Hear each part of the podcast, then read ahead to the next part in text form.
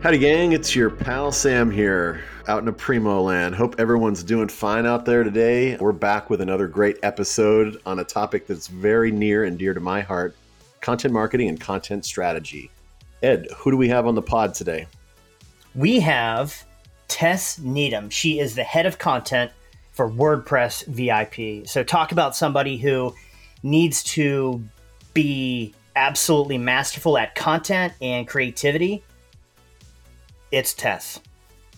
Yeah, and what I think is really interesting, not only WordPress VIP, we've got connectors for it, they're a partner, talking about the ecosystem of content, right? Where we sit, where WordPress VIP sits, but the concept that we talk about often here is Content 360, and that's the composability. I like to think of it with maybe three different buckets, but one of the biggest buckets is composability of the modern tech stack. And what's that all about? It's giving people and teams the freedom of choice, right?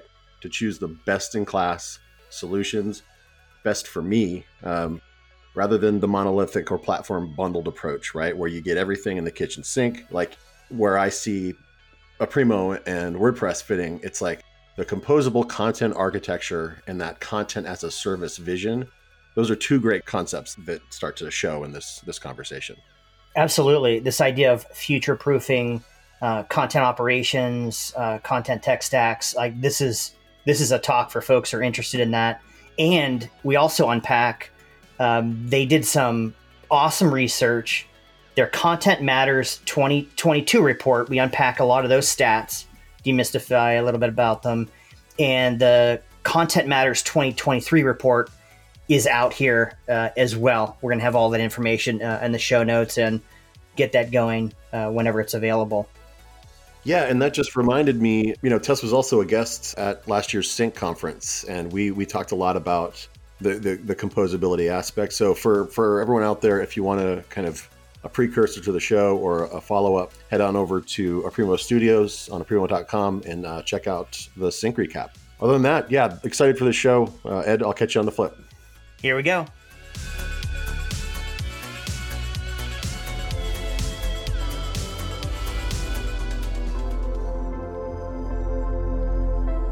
Hello. It's just you and me with definitely nobody else listening. Yeah. You ready? Yeah. Awesome. Welcome to another episode of Marketing Cheat Codes. My name is Ed Breault. Super excited today to have somebody very special, and I don't say that lightly. Tess Needham is head of content at WordPress VIP. WordPress VIP, partner of Aprimo.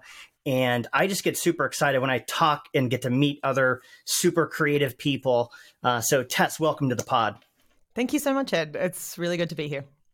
Definitely. And loved your Aprimo Sync presentation you did with Sam, our head of content. That was super cool to see two heads of content sharing ideas and everything from content strategies to technology to just a day in the life.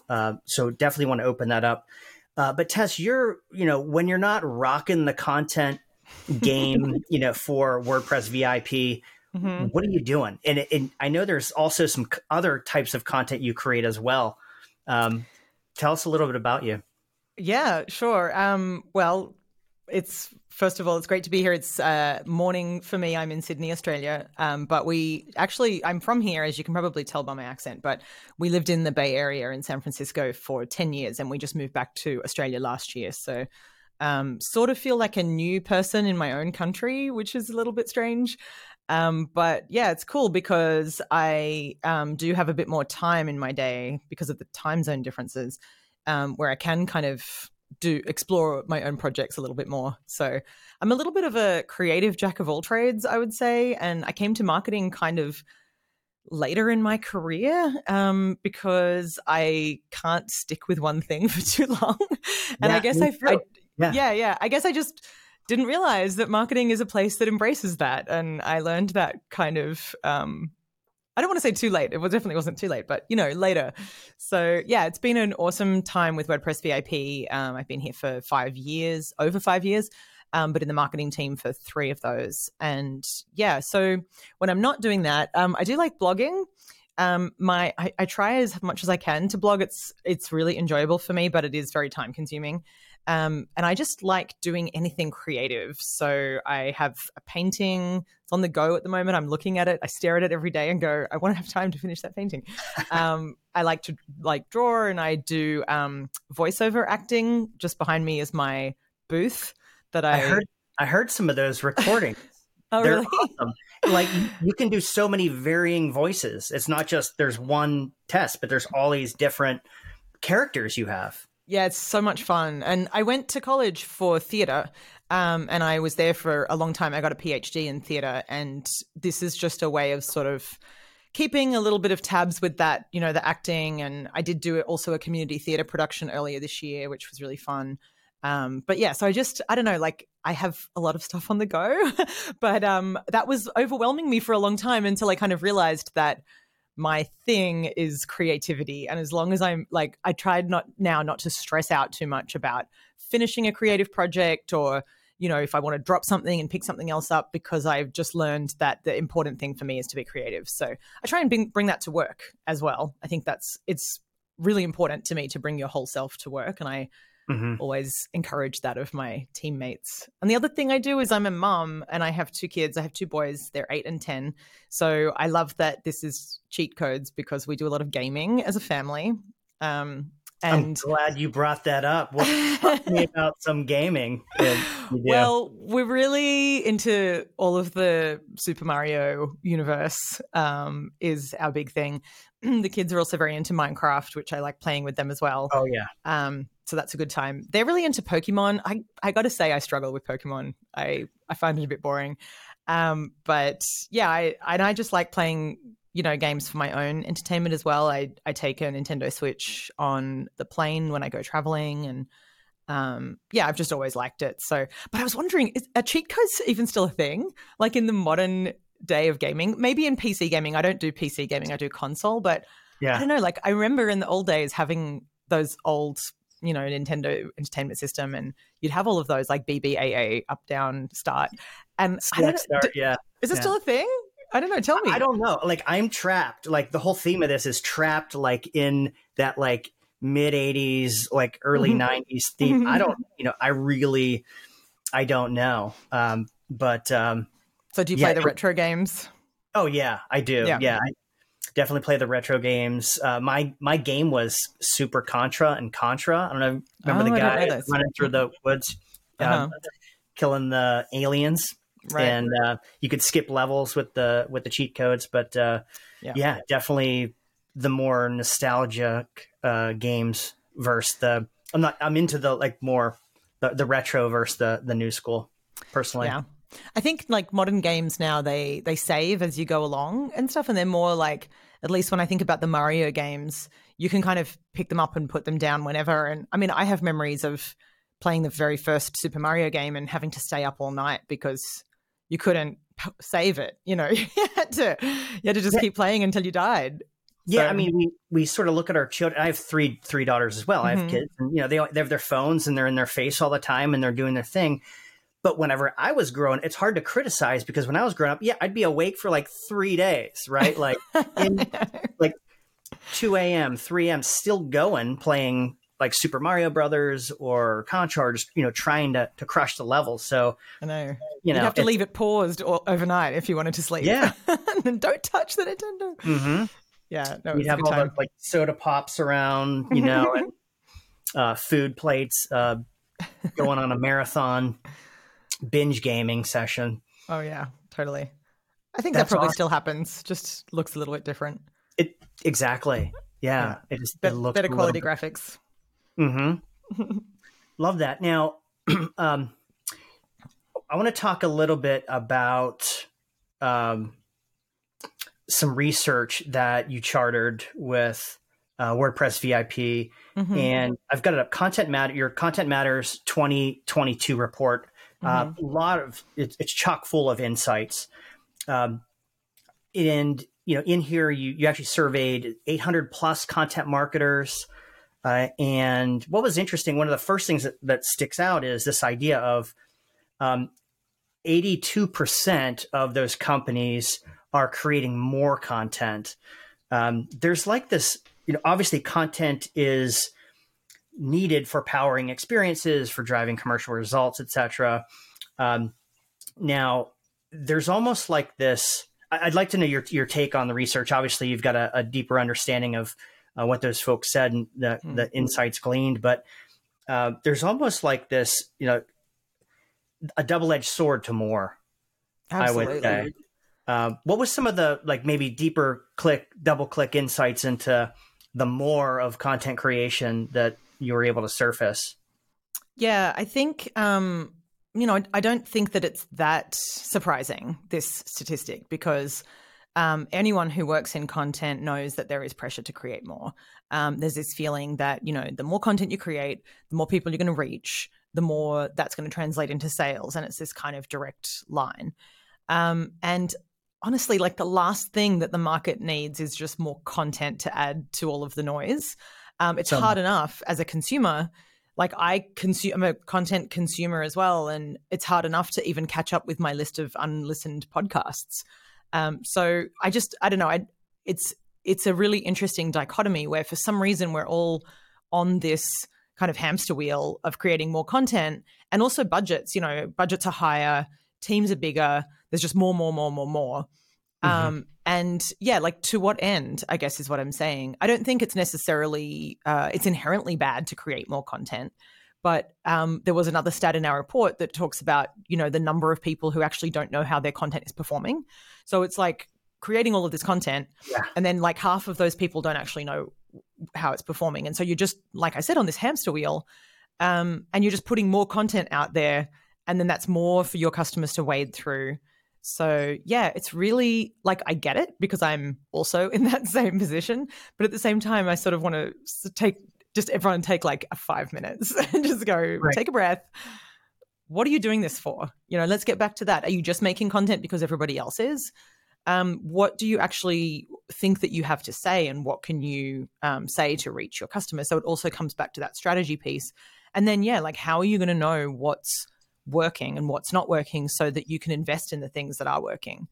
So yeah, I think our report kind of, while it wasn't surprising, it is interesting to just get some statistics around that, to actually say, yeah, this is a real thing that's happening.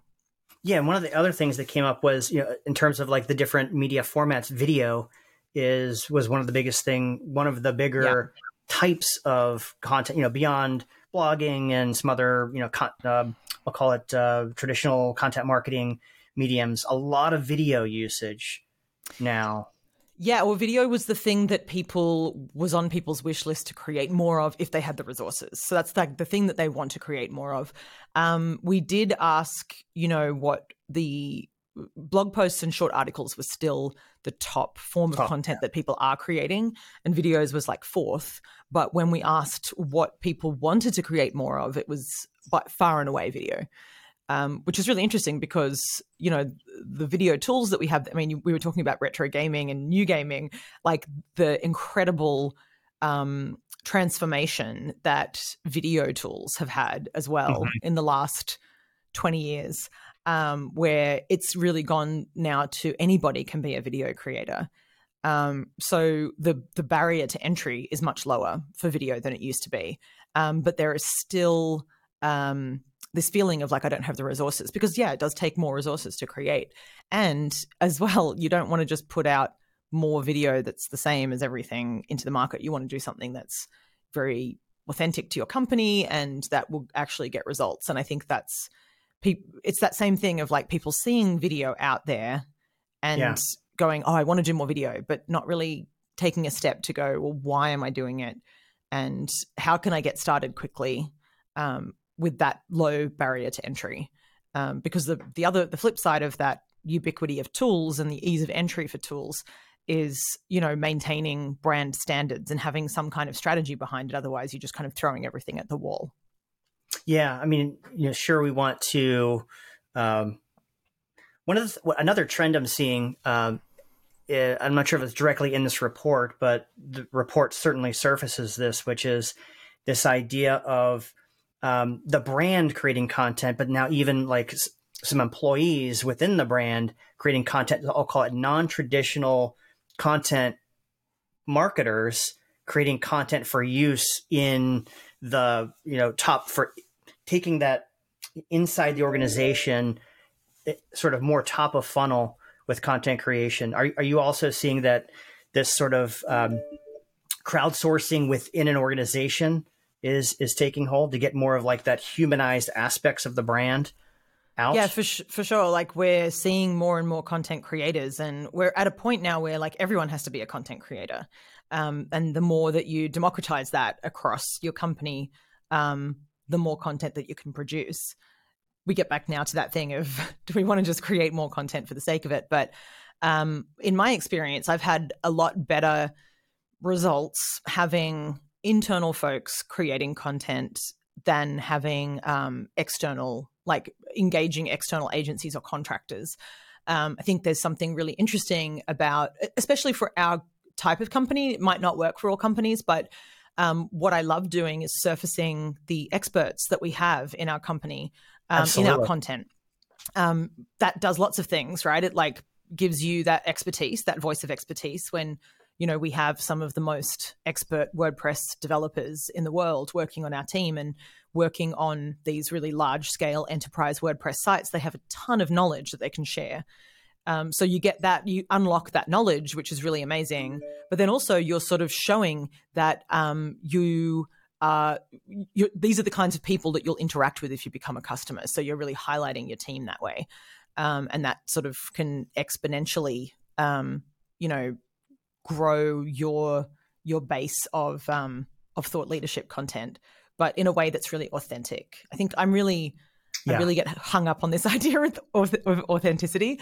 It comes back to sort of my creativity as well, where I smell a rat really, really quickly. You know, I don't want to just like pump out generic content for the sake of getting words on the screen, for the sake of maybe capturing some Google traffic. I don't think that's the approach, at least for our company. And again, it's different for everyone, but the approach for us really needs to be, what do we have to say that's unique? How can we feature our team? How can we humanize it? You know, in this world, that's a whole other can of worms, but in this world of increasingly AI tools and things like that, you know, how do we still humanize it and give that human touch? And I'm really passionate about showcasing the subject matter experts on our team. And we've been doing a lot more of that recently. I love that. Yeah. I mean, it's that getting that. And then in your research too, it was a lot of top of funnel activities, right? Which is what the primary driver for creating content was. Yeah. Awareness, education, building a relationship. And what better way to do that than to humanize it, put an actual, you know, person into the story. It's just that richness of authenticity and getting right to the expert, building a relationship with the brand's experts well before you maybe even become a customer, it could be a total game changer. For sure. And for companies like ours that have a really long buying cycle, and, you know, customers are not changing their CMS every month. So right. we really do need to maintain that level of brand awareness so that when you are ready to buy, you know, you've heard of us. And we've been, so we've closed now the survey for the 2023 version of this report, and we're writing it at the moment and doing all of the data crunching, which is awesome. Challenging for me, but luckily we have lots of smart data people to help. A couple of insights from that, like a lot of these stats haven't changed. People are still creating content primarily for brand awareness. And they are still, you know, primarily creating blog posts. They're still making more content with more budgets, with more people. But yeah, what's interesting to me is also we asked this time a few more free text questions, so we could get a few more sort of, you know, direct quotes. Those are the richest responses. I love those. I jump right to that. Yeah, they are that like finger on the pulse. It's like a vox pop or something. And you know, one of the questions we asked was, what is your main pain point with content marketing? And overwhelmingly, a lot of people said, well, people say talent, like finding people to create the content, but also standing out in a crowded market. That's a real challenge for people. And so it goes back to this idea of like, the last thing we need to do is just keep adding more content into that crowded market and making it even harder to, you know, see the signal for the noise. So yeah, just being able to be smarter about your content than ever before, and really laser focusing on the customer, really knowing your customer deeply and making sure that your content is tailored for that customer, for your buyer, because it is a lot of effort to create content, and you'll waste that effort if you're just sort of going into it with no, like, it's fine to experiment, but if you're not measuring that, then really that effort is wasted. And if you don't really have a good sense of who you're targeting, what their needs are, yeah, those things are really going to amplify the content that you're creating. For sure. One of the things too is we can't do a lot of, well, we can do a lot of this without technology, but for brands that are looking to grow, to scale globally, et cetera, they need to have technologies in place working strategically for the mission.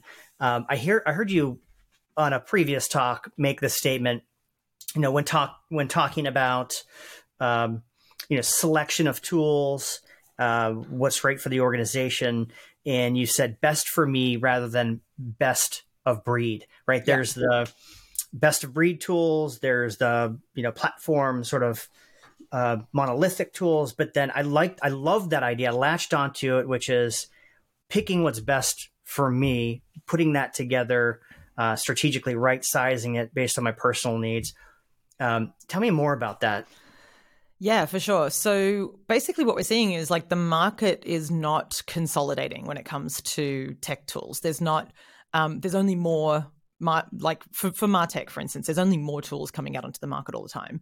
Everybody has different needs, and the barrier to entry for using those tools is lower than ever. So it's easier than it ever used to be to pick up enterprise software and drop it again and move on.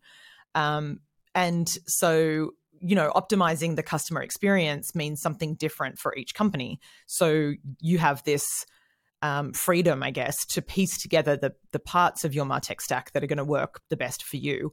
So best in breed, I mean, it's best in breed for a reason, probably because it's best for most companies, but it doesn't mean that you should be locked into that as a solution for you when it's not the thing that you want. So it is hard to know what your needs are. It's really hard sometimes to even, like, take that time to sit down, because we're all moving so fast.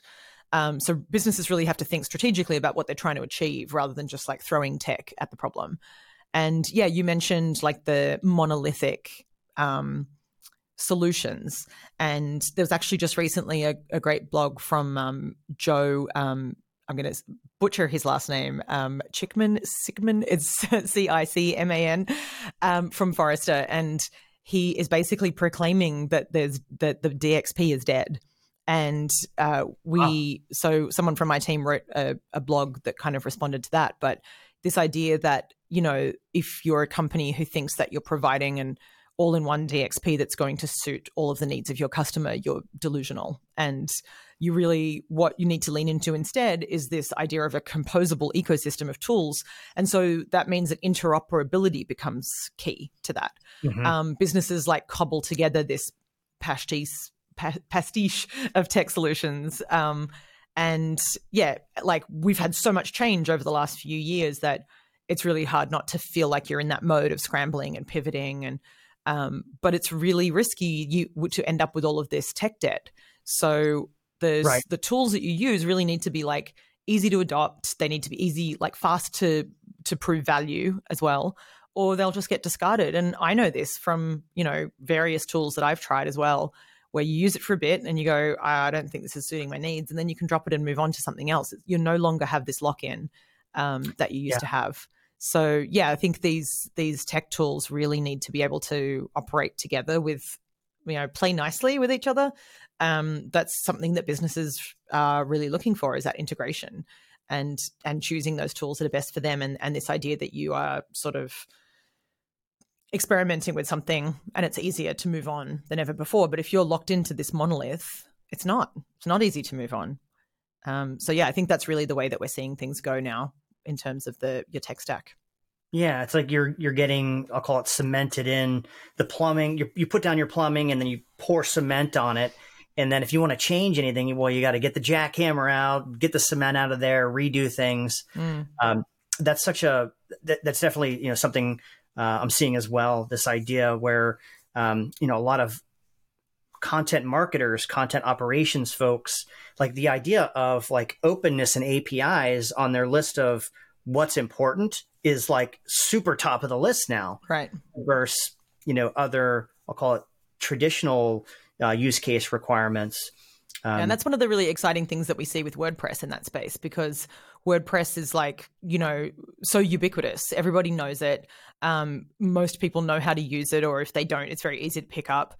And it is so interoperable with so many other systems. So I think that's something really interesting that we're seeing for at least the enterprise CMS space, is that there is this real hunger to have those systems that are going to be really quick to roll out, because you want to get that time to value. You don't want to spend a year like ramping up your new tech solution. Businesses don't have that time to wait anymore. We bought our house last year, and it was built in 1985, and it has a built-in intercom system. Oh, wow. It's just funny. My mind went to that when you were talking about like cementing things in. Yeah. And it's just one of those things that, the curtains are still pretty dated, but like they're so easy to change. And the hardwired intercom system, I don't see us really ever changing that. It's kind of just like a museum piece now, Right. It's not like we use it. It's just, I'm not exactly saying that it's like a house, but kind of it is. Yeah. That's interesting. To see that antiquated technology in like the modern day, it tells a story though. Like it said, we want the ability to communicate, but we didn't have, the things that we have now, like our phones, et cetera. And look how far we've evolved. Right. And getting back to this idea of like building composable MarTech stacks is, we want to avoid having that weird sort of antiquated fixture, of a piece of marketing technology stuck with us when we know there's better ways to do it. Right. And that's also why standards are so important. You need to have these web standards that everybody's speaking the same language, and you can sort of swap in and out those pieces without a whole lot of tech debt, without needing a whole lot of people to do this huge migration. It's really... Yeah, it's important. And to that end, those tools, that low barrier to entry, that those tools need to be simple and intuitive, because you need more people to be able to use them. We need, everybody's doing more with less. Hiring has slowed down, the economy has slowed down. We've got people getting laid off. Teams are tighter than ever before, but at the same time, you want to create more content, and that I'm not a mathematician, but that doesn't really add up. So it is this way of thinking, like, how do we expand our teams? How do we expand to empowering more people across the organization to be content creators? And so, the example we were talking about before with subject matter experts is a really good one. And the other part of it is just having the tools that are easy enough for them to use, that they don't feel bottlenecked by having to learn that tool. And then at the end of that cycle of content creation is, measuring, if a cycle can have an end, is measuring. And then you come back to improving and iterating for next time. So the technology really needs to enable the people and enable the process, more than ever before, I think. And so it's interesting with the retro gaming, I guess. It's like, where does that all fit in here? Yeah. Now, a lot of really interesting points brought up. So I love asking this question, head of content, you go in terms of like setting up a content strategy now, if you were setting up a content strategy for an organization like 10 years ago, it's very different than today. Even 5 years ago, it's very different than today. What are some things, your playbook, your sort of order of priorities, what does that look like? The steps in setting up, I'll call it the modern day content strategy. APIs are now in the conversation, right? Like there's this whole new game of and set of capabilities that needs to be in a content strategy. Yeah, it can definitely get complex really fast. So I think as with anything else, it's just like focus is really important. And being really laser focused on why you're creating content. I think that, businesses need to go back to step one for that. What we're also seeing is that you know, the maybe traditional ways of content marketing, especially in B2B, creating loads of, you know, gated reports or things like that, that, you know, people are going to hand over their email address and then they get put into a flow and et cetera, et cetera. It's just not working anymore. People are, first of all, there's just so much information out there on the internet that people are less likely to download your white paper and, you know, give you your, and people are thinking about privacy and, you know, giving over their email address and that kind of thing. So yeah, I think we are seeing a shift that probably B2C companies have already been doing for ages. You know, it does, B2B does sometimes feel stuck in that sort of dinosaur era of our content strategy.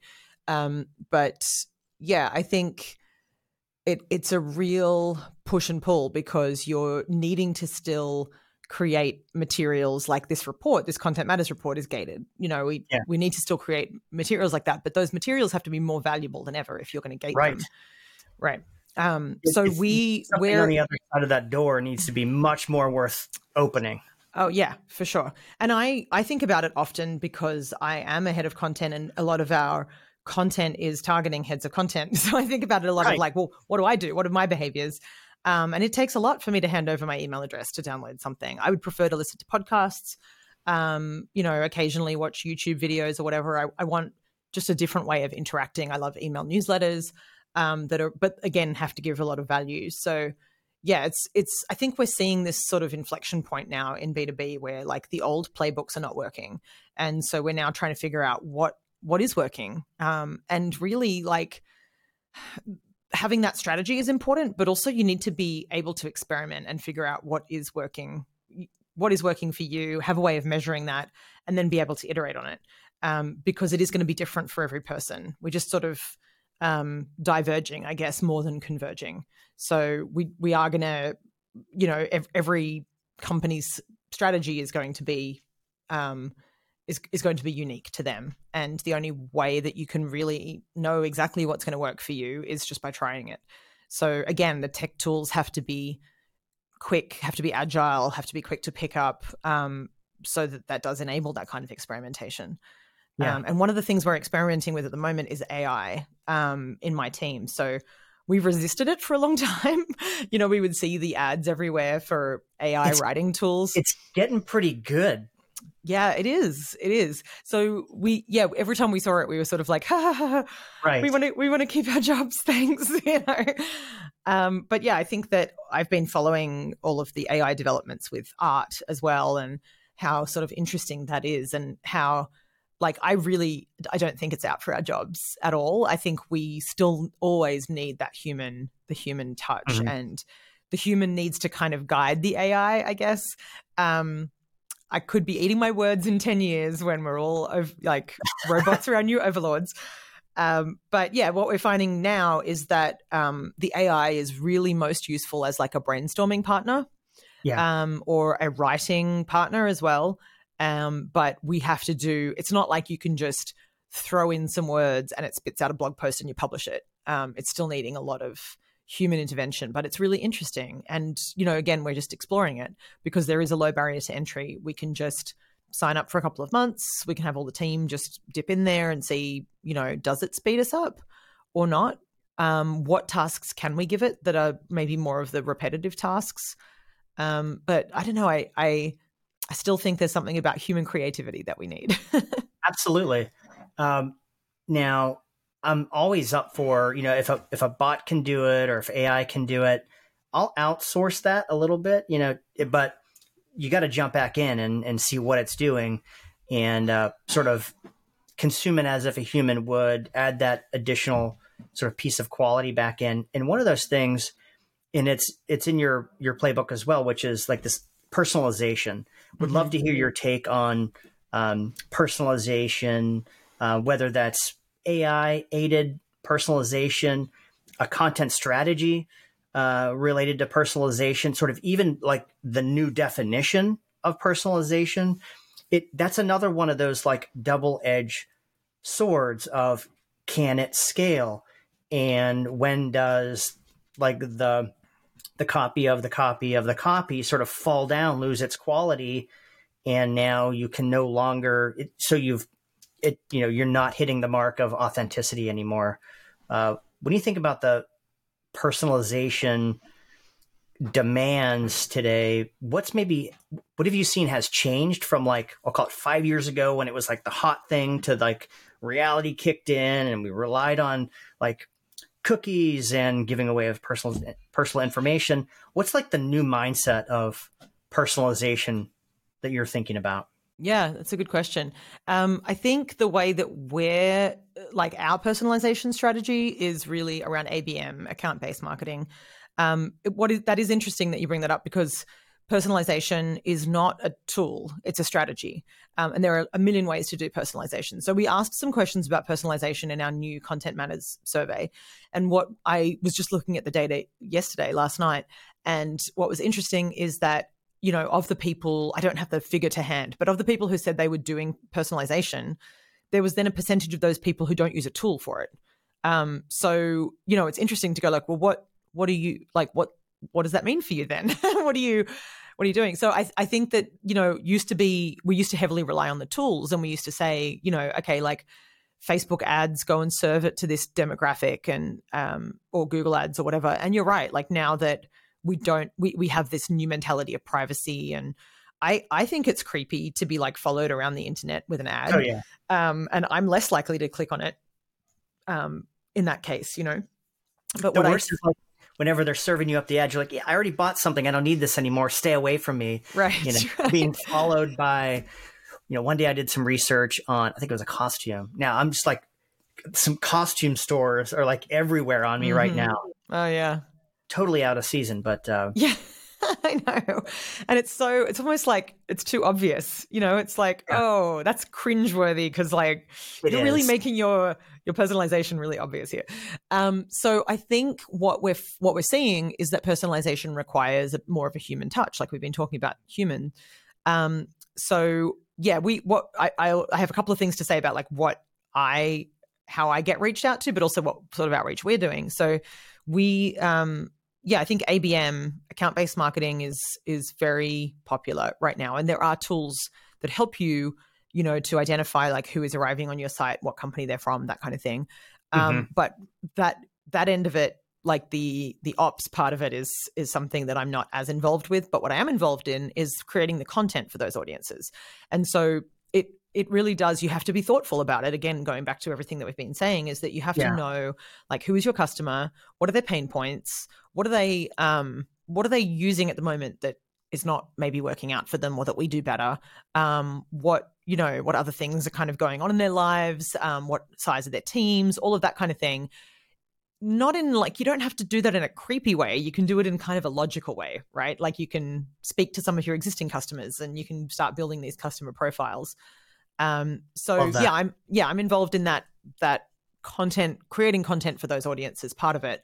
But I do think it is more of a personal outreach type thing. And I get, you know, outreach all the time in my role from people who would like to sell me software, or who like to work for me, or things like that. And honestly, most of those I just immediately trash them, because they just feel really tone deaf.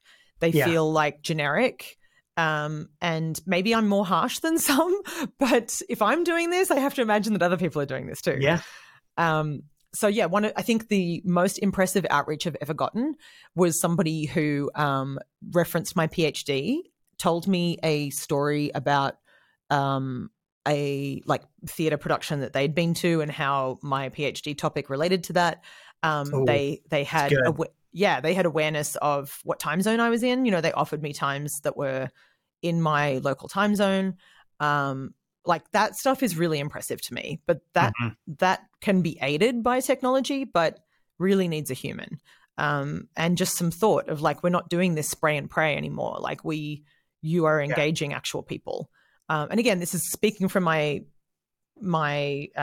particular, you know, company, like, B2B and goals and things like that. It might not apply to everyone, but I do think that there is no substitute for human touch, for thoughtfulness, and all of those kinds of things, you know, that I haven't seen.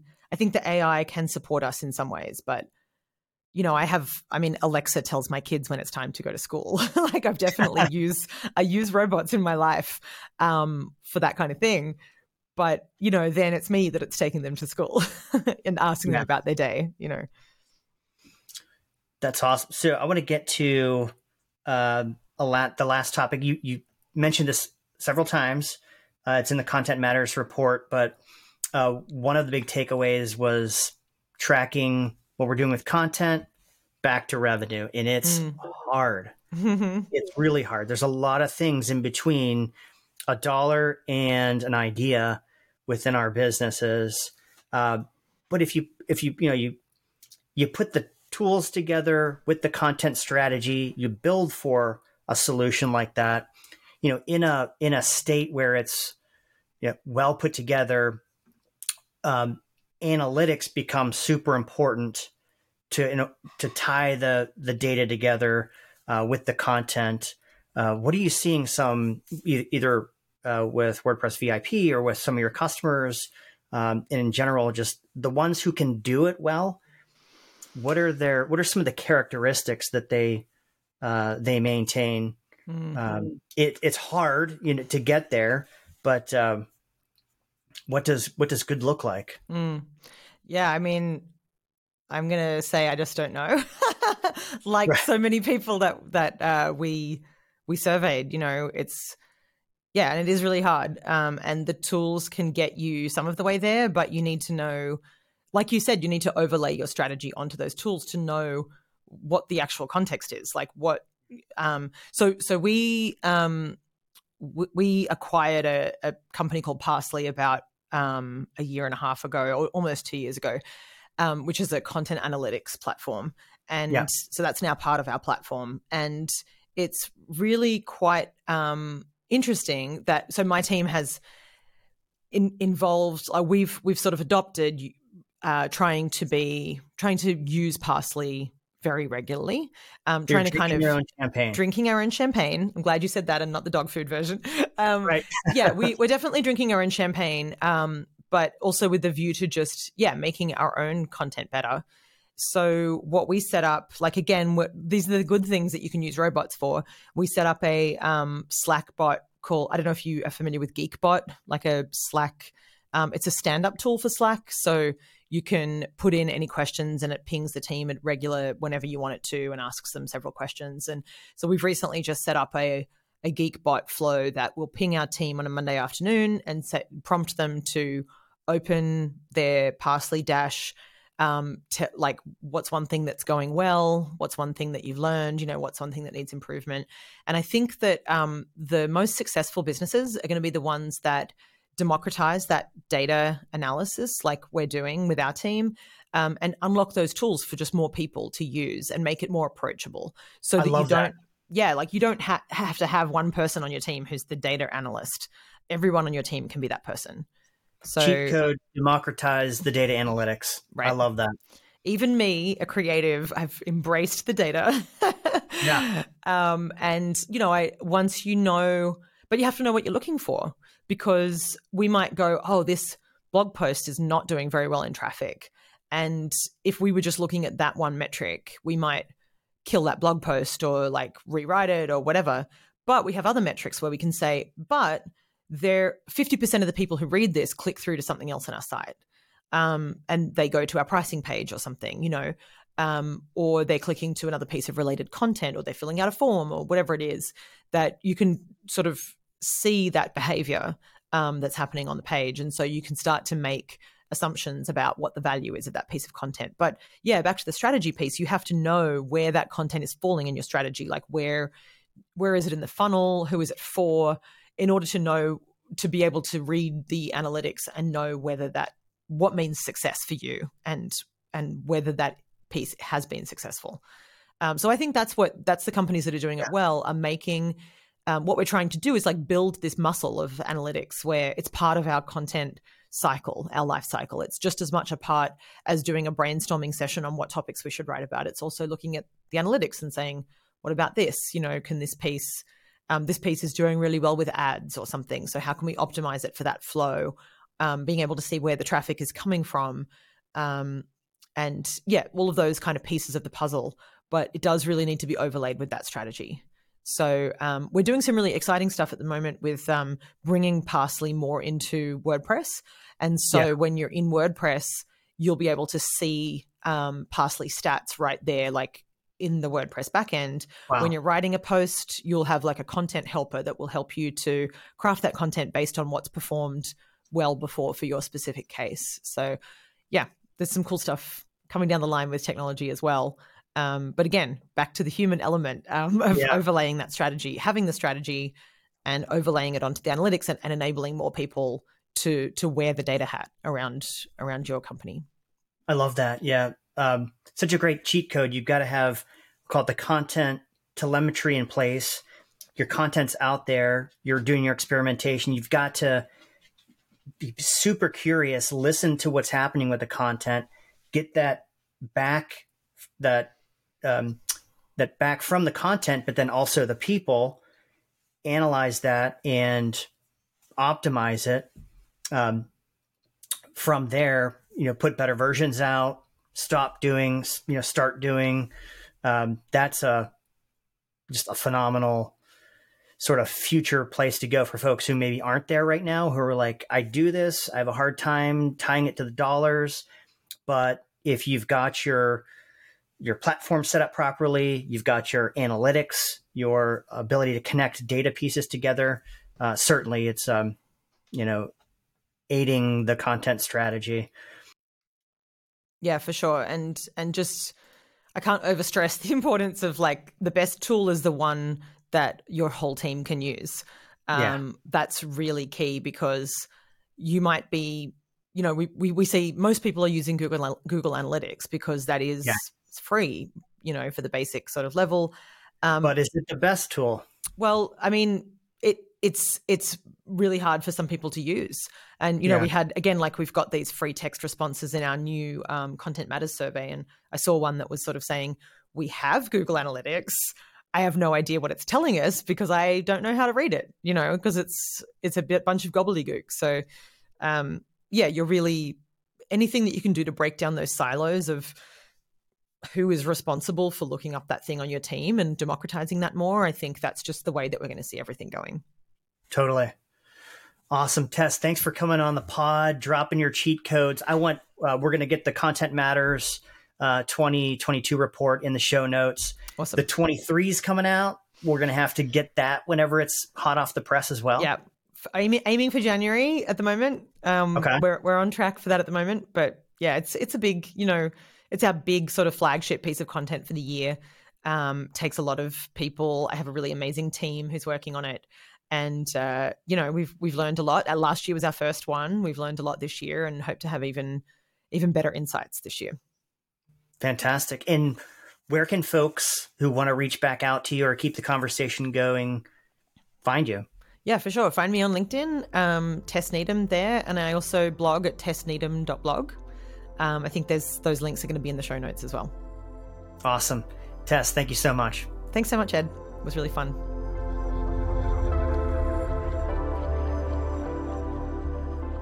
Thank you, everyone, for joining us today for another episode of Marketing Cheat Codes. I want to thank our guests for their time and everyone out there in Aprimo land for listening. This episode was written, mixed, and produced by Glenn McManus.